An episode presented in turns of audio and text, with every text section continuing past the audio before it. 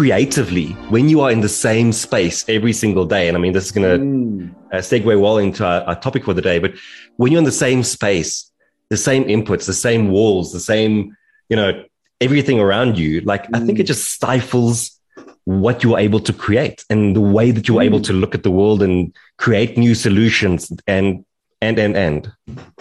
Well, look, I mean, if you think about us like software, like a phone, you know, there's been no upgrades. Everything's been the same. We've been running the same software this whole time, and it's almost like we need a new sort of upgrade. I do a masterclass around capital and building capital. And there's many different ways to think about capital. And I'm not just talking about money because that's one version of capital, mm. but we also have relationship capital, social capital, time capital, health capital. And what I mean by this is that we all have very specific relationships when it comes to our bodies, to health, to relationships, to money, to time. And some people are very poor in time. You know, those people who never have time, they're always running short. They're always late. These are just people who've got a terrible relationship with time. Other people are never have an issue with time, just mm. like you would have a relationship with a problem with relationships itself or with money. These are just relationships. So you can fix your relationship with time by thinking about it differently and not always being anxious about it. That's the first thing. The can second I thing I want to talk can I quickly say yeah, something? Yes, there? of course, of course. Um, there was a, a, a, meme that I saw a while ago, or like a tweet or something that someone said, um, you know, you always look at billionaires and you think uh, like you want to have their lifestyle. So I, I think the example they used was like Warren Buffett. So like they like you could have Warren Buffett's wealth and also his age at the same time, or you can be a billionaire in time, like in seconds. Like which one do you choose? Mm. So time is morphing, evolving, changing. So we now know it's a very malleable thing. And we often used to think of it as this concrete A to B, that's only way you can measure time. But the truth is is the way we perceive time is how time actually reacts to us and i said this on my birthday two years ago i made a post about it at 44 and i said you know what i've realized and learned at 44 is that you age according how to you how you perceive time. So if you are having a wonderful time and time is disappearing and you're just in the state of flow you don't age because your brain and body is not aging. They're in a state of flow. When you are hating what you're doing and you're in a difficult space and you're angry and frustrated and you haven't done the work that you need to do and you're always complaining time goes slowly and you mm. age accordingly I think we all have a very personal journey to go on. I think it's only just about exploring to your own comfort level. But the trick and the word there is exploring. Mm. And if you're not exploring, then you're not evolving. And I think what we do is we, we don't, it hurt, you know what? It's expensive for our brains to explore. It's tough. Yeah. And, and, and, yeah. and, and it hurts our brains to explore. So we don't want to actually do it. You know, we, we flick past that. So that's, that's personal just explore and experiment. But then in a company, I always suggest create today and tomorrow teams. Like mm. focus on what you have to do today and keep yourself focused and then create a tomorrow team that can actually so if you think about Italy, for example, you know, if you're spending 60% of your money or 100% of your money keeping the old stuff alive, I would split that up and say, look, take 60% to keep the old stuff alive and then 40% create a tomorrow team to, to figure out mm. what tomorrow looks like. You know, who's the Da Vinci and Michelangelo of tomorrow inside Italy? Mm. So that you have that sort of process happening as well, so that you're not just focusing on the Colosseum, etc., and all those other stories. So the first thing that started dawning on me as I started arriving in Italy and in Dubai, um, where really the holiday began and the sort of networking that my network lives in. I mean, I didn't know anybody in Vilnius. I mean, I know Gerard, who a friend of mine, but besides that, I don't really know anybody there. So I didn't know what was going on in the mix. But in Italy and in Dubai, I started to realize how globally everybody thinks. Mm. And I've mm. forgotten that we don't think globally. We're so far away from the world in South Africa that we just get stuck in that way of thinking your environment obviously creates the experience for you of what is possible. And without that experience, you know, we we had some like a phenomenal year last year. We were able to speak at for many international events. Um, we were just yesterday sort of mini celebrating the year, one year anniversary of speaking for Young Presidents' Organization in New York. Uh, that popped up on the timeline as a reminder. Yeah. And like, I mean, that was phenomenal. But what I was saying to you is that whether you're speaking for YPO in New York or whether you're speaking for a local company in Joburg, it feels the same sitting in your room. It's yes. the same It's people on your screen. It's your webcam in front of you. It's your mic to the side. It the experience is the same. Whereas mm. if you flew out to New York to go and speak to them in person, like mm. that experience catalyzes you thinking, well, mm. this is possible. And if this is possible, mm. more is possible. Of and course. so, yeah, I'm totally with you that I think one of the first things that we need to do if we are feeling stuck and we want to dream bigger is that you need to change your environment straight away. And perhaps for some people, it's not possible to go travel. But I think there's also different ways in which you can do that. Like if your life consists of the same Woolies and the same coffee shops and the same restaurants and the same gym that you go to, then a small change in your environment, like going to a different coffee shop, maybe a bit further, maybe one that's a bit more inspirational, maybe one that's frequented more by like high flyers or whatever the case may be. Very often, a startup founder might get into their head this idea that the only way I'm going to build this business is I have to bootstrap it because that's the that's the right way to build a business. Don't give away equity. Like uh, it's the honorable way that I get to scale a business. And actually, when you do that, you impose additional rules on top of the rules, and you make it harder for yourself. So mm. we have to be very careful that we don't fall into that trap. When we buy into brands, we buy into it because of an identity that's created around it. Mm. And I think that's, you know, that's a big part of what's at play for luxury as well, is that yeah. you buy into the identity of it.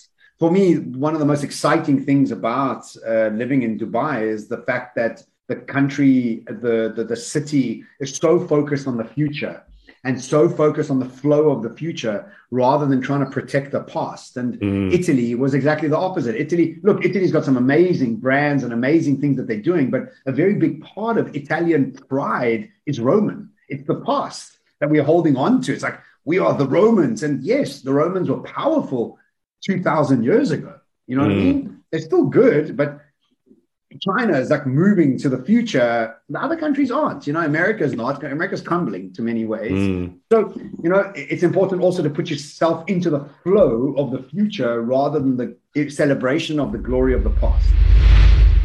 And one thing that I'll share from my side is that I think the best time to visualize your day is just before you wake up, when you're in that half awake, half asleep state that's when you're in the theta brain state. And that's really when you are creating and projecting the blueprint of your day and your life ahead. And that's a wonderful space to think about your day, think about what you're wanting to look like, think about the meetings you're having and what sort of outcomes you'd like. And I'd go even further and even go into segment intentioning, uh, intentional segmenting. In other words, every time you go into a meeting, be intentional about how you want that meeting to, to, to play out. So every time mm. you're going for dinner, like intend that I want this mm. to be a mm. productive dinner. I want to have incredible conversations. I want to connect. I want to impact. I want to walk away with a business deal. I want to walk away with a future business deal, whatever the case may be. How do we ingrain new patterns of thinking and doing is that we have to actually do it. Like we have to go through the application process. But you're not going to have that many opportunities in your day to apply it. And so, how can you do that? Well, you can apply it mentally. You can sit down, yes. go through the process of visualization, meditation, and that is an application. That is you yeah. seeing that in your mind and experiencing in your mind, and it becomes a, a very real by doing that. Mm.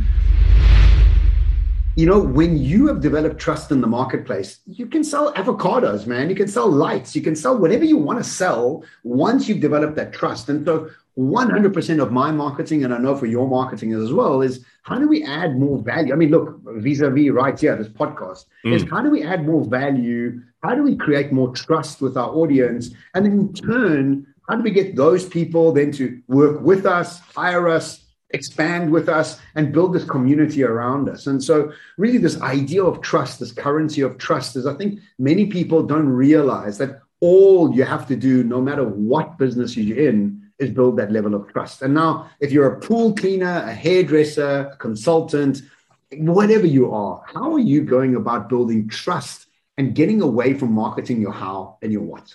The consistency of showing up, because mm. that's an important thing that people need to get right.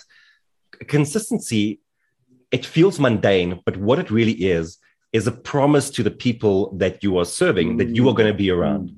You know, the meaning of quality is promising what you promise to give.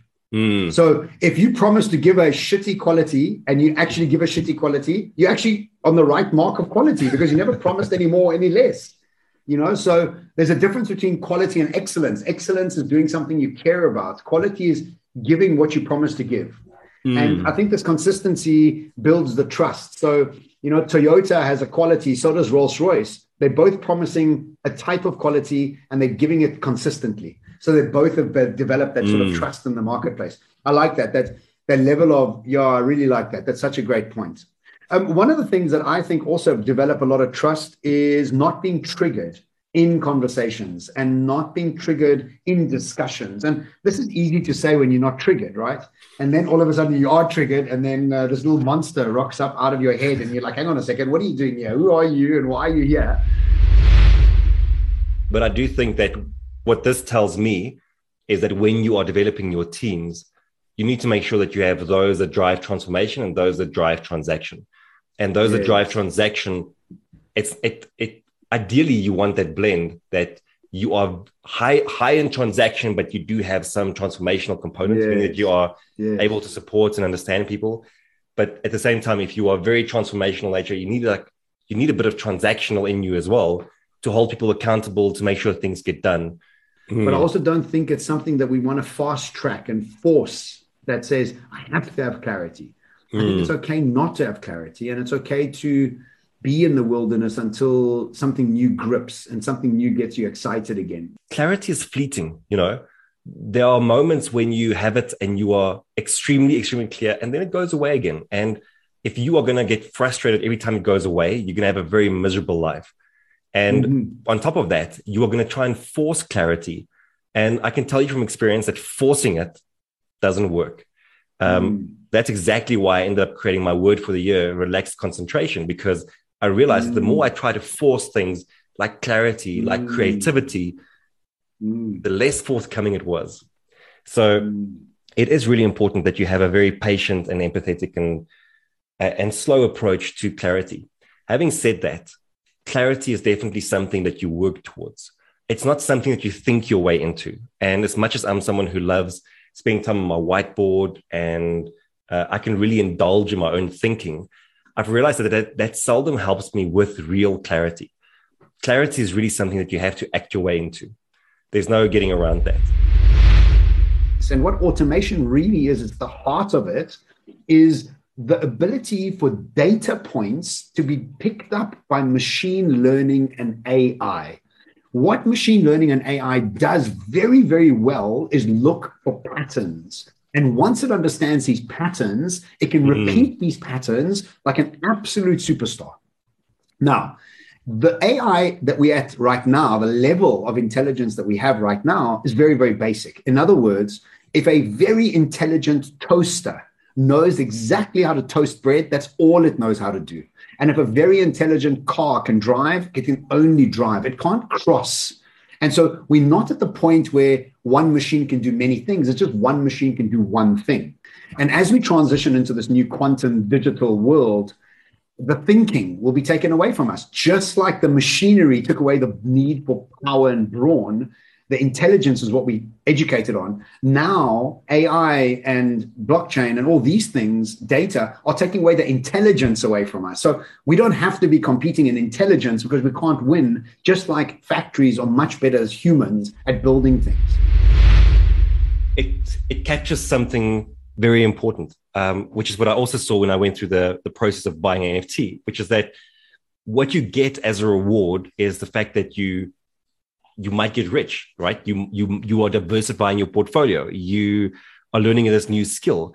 But the meta reward here is that you get better at dealing with difficult things. And that mm. when you can mm. deal with difficult things, you can apply that again into the future as much as you need to because you know you can do it. And I think that's often the greatest reward that we get. It's like, yes, like actually, I can do this, like uh, because I've done it before.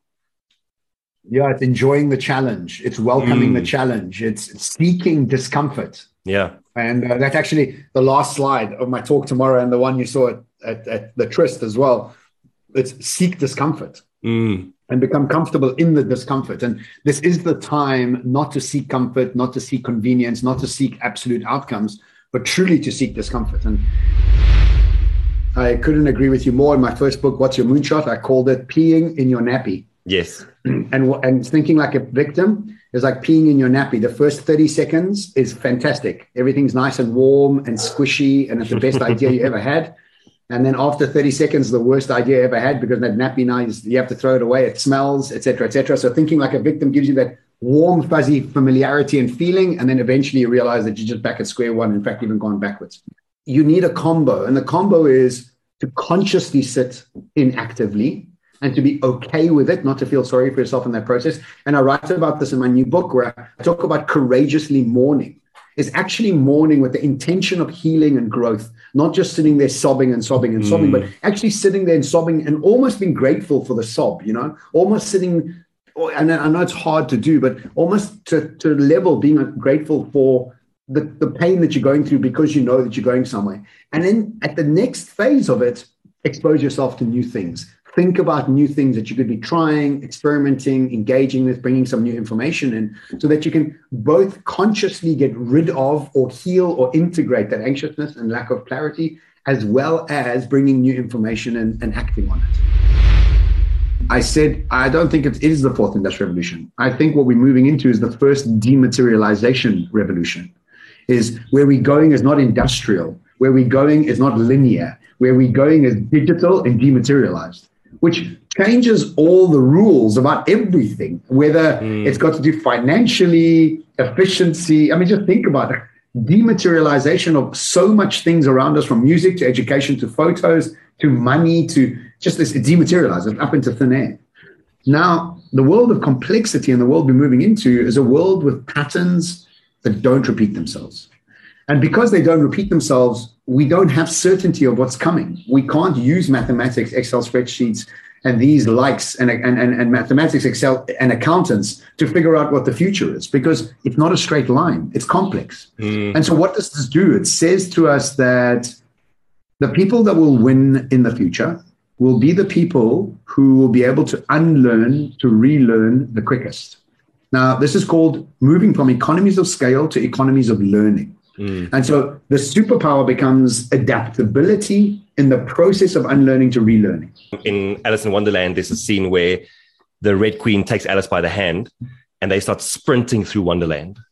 And at some point, they come to a stop, and Alice looks around and she says, Well, everything here looks exactly the same as before. Like I swear we've been under this exact tree the entire time. And then the Red Queen says, well, of course, like how would, how else would you have it?